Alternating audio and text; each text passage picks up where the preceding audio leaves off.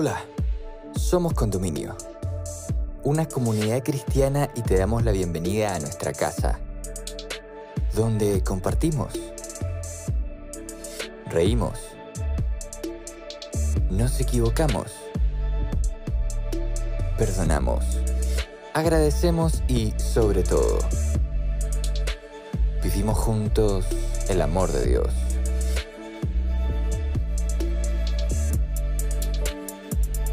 Llegamos a ti con un capítulo especial titulado Sigue la estrella, donde Mauro Fuentes, amigo de nuestra casa, nos invita a meditar sobre la importancia de seguir a la luz en medio de la oscuridad y cuál es el impacto del nacimiento de Jesús para el mundo de hoy.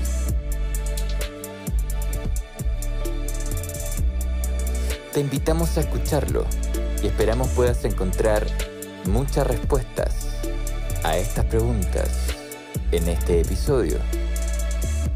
Bienvenida, bienvenido.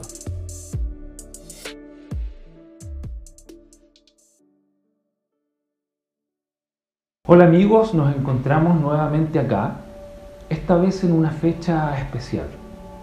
En esta época en la que andamos de carreras buscando todos los regalos que debemos hacer. Es un momento también que a la mayoría de las personas les gusta pasar en familia, hacer una rica comida y celebrar, porque es una fecha para celebrar, es una fecha de esas que tenemos marcada en el calendario como especial y la vivimos así, de una forma muy especial. ¿Y por qué es tan especial? ¿Qué es lo que celebramos realmente? ¿Qué recordamos en esta fecha? Es la llegada de Jesús a esta tierra. Un evento que me cuesta describir. Trato de situarme en la época y no me resulta fácil entenderlo. Por estos días es visible en el cielo el paso del cometa Leonard, un lindo evento astronómico. Con mi hija disfrutamos mucho de estos eventos y es muy emocionante, en primer lugar, recibir la información, procesarla, buscar el evento, estar pacientes sobre todo, esperando poder hacer el avistamiento. Y cuando lo ves, te preguntas, ¿qué será? ¿Cómo será? ¿Por qué está ahí? Mirar al cielo nos habla de la grandeza de nuestro Creador y podemos apreciar la perfección de su obra. Este capítulo lleva por nombre Sigue la estrella. En cada árbol hay una estrella en la punta. ¿Por qué sigue la estrella? Vamos a hablar de lo que celebramos en esta fecha, la llegada de Jesús a la tierra. Y es ampliamente conocido el evento astronómico de la aparición de la estrella de Belén, la que siguieron los reyes magos para ir al encuentro de Jesús, para ir al lugar donde se produjo este nacimiento. ¿Se imaginan ustedes cómo hubiese sido vivir en ese tiempo con las herramientas que tenemos hoy? Yo en mi teléfono descargué una aplicación que es un mapa estelar, que si tú lo apuntas al cielo, con el teléfono por supuesto, te indica si estás apuntando a un planeta o a una estrella. Yo me demoré 30 segundos en encontrar el cometa Leonard y poder seguir su trayectoria. Es más fácil, es mucho más rápido. Pero aún teniendo toda la tecnología a nuestra disposición, ¿estamos dispuestos a seguir la estrella? Pareciera que no es importante y tenemos tantas otras cosas en este mundo que tienen más valor para nosotros. Sigue la estrella. Pero ¿cómo podemos seguir la estrella si no conocemos los antecedentes? No sabemos lo que es. No nos damos el tiempo de entender por qué la estrella está ahí y por qué es tan importante seguirla. Los reyes magos siguieron la estrella y llegaron a Jesús. En esta ocasión quiero pedirle ayuda a algunos amigos que ya siguieron la estrella y les hice una pregunta muy sencilla, que tú también la puedes contestar si te animas en tu mente. Si me pudieras describir en una frase, ¿qué significa Jesús para ti? Jesús en una sola palabra, amor. Amor desde que llegó a esta tierra hasta que se fue de ella. Eh, mi mejor amigo, mi mejor confidente, en las buenas, pero sobre todo en los malos momentos. Es una persona muy importante para mi vida, o sea, sin él yo no pude haber existido, él nos dio todo lo que está en este planeta y yo en verdad lo amo a Jesús, es como una de las mejores personas y la mejor persona que he visto en mi vida. Para mí Jesús lo es todo, es mi eh, padre, mi confidente, mi marido, mi hermano, es mi todo. Desde que yo lo tengo en mi vida, en mi corazón, mi vida ha sido otra, mi vida ha sido más confiada, más tranquila, más entregada y con mucha más fe. Así que para mí es todo Jesús y sin Él no sería nada. La presencia de, Jesús en, mi vida es fundamental. Sobre Él construyo mi, mi vida, eh, hoy en día encamino mi, mi construcción de familia, pero sin duda que la presencia de Jesús en mi vida es, es un regalo, absolutamente. Qué interesante cada respuesta. Me conmueve la elocuencia de nuestra amiga Pauli, que dice, para mí Jesús es todo. O el pequeño Mateo, que dice, sin Él yo no pude haber existido. ¿Cómo llego a sentir eso tan potente que cada uno de nuestros amigos que contestó eh, nos manifiesta? Sin duda no es de un día para otro. Estoy seguro que cada uno de ellos siguió la estrella por mucho tiempo. Y para poder seguir la estrella, en primer lugar, debo aceptar lo que nos comenta Karina y aceptar a Jesús como un regalo, un regalo de Dios, un regalo perfecto, la prueba más grande de amor por nosotros. Y los quiero invitar a leer un texto que a mí personalmente me encanta. Está en Juan capítulo 3, verso 16. Porque de tal manera amó Dios al mundo que ha dado a su Hijo unigénito, para que todo aquel que en Él cree no se pierda, mas tenga vida eterna. Este, este texto es impactante y describe a plenitud el amor de Dios por su creación. Cuesta entenderlo. Tal vez quien sea padre pueda remotamente comprender lo que significa entregar a tu hijo Hijo, para que con su muerte como humano pague por el pecado de todos nosotros. Resulta casi irracional, ¿cierto? Eh, inexplicable. ¿Cómo nuestro Hijo va a pagar con su muerte el pecado de todos nosotros? Ya que sea en forma humana, lo hace inexplicable.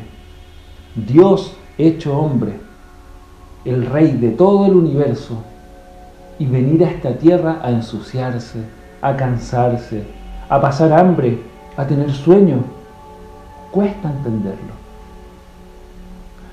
Pero con Dios nada es al azar, nada ocurre porque sí. Y ya desde su llegada podemos ir vislumbrando su naturaleza y su propósito. Dios mismo, el creador de todo lo que puedes ver, y de todo lo que no también. Pudo nacer en la mejor clínica de la época, probablemente. Seguramente no habían clínicas en esa época, ¿cierto? Pero en un lugar digno del Hijo de Dios. Pero en lugar de llegar con lujos y todo lo que podríamos nosotros suponer o todo lo que nosotros buscamos cuando, cuando nos, nos enfrentamos a este evento, nace en un pesebre entre animales. No te voy a contar la historia textualmente, la historia de la llegada de Jesús a la tierra, pero sí te quiero invitar a leerla y la vas a poder encontrar en el capítulo 2 del libro de Lucas. Tómate el tiempo y léela, no no es muy larga. Sí me quiero quedar en el impacto que puede provocar Jesús si estás dispuesto a recibirlo como un regalo. Y mejor aún, si te dispones a hacerle a Él un regalo. Existe una tradición para esta fecha, especialmente en los lugares de trabajo y en las familias numerosas también, que se conoce como el amigo secreto o el amigo incógnito, no sé si lo puedan haber escuchado en la que existe un intercambio de regalos. Tú regalas algo y al mismo tiempo recibes un regalo. Quiero que te imagines la siguiente situación. Haz de cuenta que en este amigo secreto tú vas a regalar un par de zapatillas usadas, ya muy maltratadas, que ni siquiera tú quieres usar. Y en cambio vas a recibir un auto cero kilómetros del año a tu nombre inscrito. Increíble, ¿cierto? No, no podría ser verdad. Si tú decidieras intercambiar regalos con Jesús, el trato sería muy parecido a esta situación que te acabo de describir. Incluso mejor. ¿Lo quieres probar? Puede ser que en tu vida en este momento estés pasando por algún dolor, la pérdida de algún familiar, la ruptura de una relación, tantas situaciones que pasamos y nos dejan heridas. Muchas de estas pueden, pueden ser heridas autoinfligidas con malas decisiones que tomamos. Quedan heridas. Sin embargo, si tú le regalas ese dolor a Jesús, no te imaginas lo que vas a tener a cambio. Revisemos qué dice la Biblia en Jeremías capítulo 33, verso 6. He aquí que yo les traeré sanidad y medicina y los curaré y les revelaré abundancia de paz y de verdad. Yo les traeré sanidad. Si entregamos a Jesús nuestras heridas, Él nos devolverá sanidad. Tú me puedes decir qué sanidad, de qué sanidad me hablas. Si conozco a alguien que es cristiano y hoy está viviendo con un cáncer, por ejemplo. Sí, es verdad, es verdad. Pero muchas veces la sanidad no es física, sino espiritual. En ningún caso he dicho que siendo cristiano no vas a tener dolores ni enfermedades. Claro que no, pero sí es muy distinto enfrentar esos dolores o enfrentar esas enfermedades con Jesús en tu corazón. ¿No estás convencido? Vamos con otro ejemplo. Estás triste, ¿Estás pasando por alguna situación especial que te tiene triste? ¿Llevas mucho tiempo sin trabajo tal vez? ¿O tienes alguna situación familiar no resuelta que hace que tu vida sea triste? ¿Qué pasa si regalamos a Jesús esa tristeza? Volvamos a la Biblia para ver qué dice en Juan 16, verso 20. De cierto, de cierto os digo, que vosotros lloraréis y lamentaréis, y el mundo se alegrará. Pero aunque vosotros estéis tristes, vuestra tristeza se convertirá en gozo.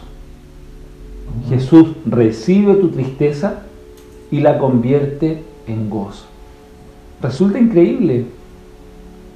Nuevamente quiero decirte que si eres cristiano no eres inmune a la tristeza también vas a pasar penas, pero es distinto atravesar por esos momentos de pena con Jesús en el corazón. La pena es como una mochila, una mochila pesada que cargas todo el tiempo. Y qué bueno es no sé si te ha pasado, si vas en, la micro o en el metro y alguien te ofrece cargar esa mochila. En mis tiempos eso se daba mucho, no sé, no sé ahora. Pero que alguien quiera compartir esa carga contigo, alivia, alivia mucho. Jesús está todo el tiempo queriendo llevarte esa mochila. Entrégasela. ¿Qué pasa si a Jesús le entrego mis angustias? ¿Te sientes angustiado?